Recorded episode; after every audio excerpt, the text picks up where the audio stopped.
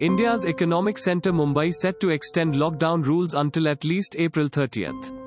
As authorities race to extend testing to begin the spread of coronavirus disease cases in the city, three senior officials said. A 21 day nationwide lockdown that Prime Minister Narendra Modi announced in late March.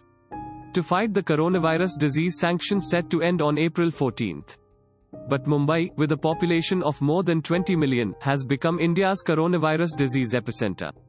The capital and its suburbs have reported 782 coronavirus disease cases and 50 deaths, the latest health news said on Wednesday.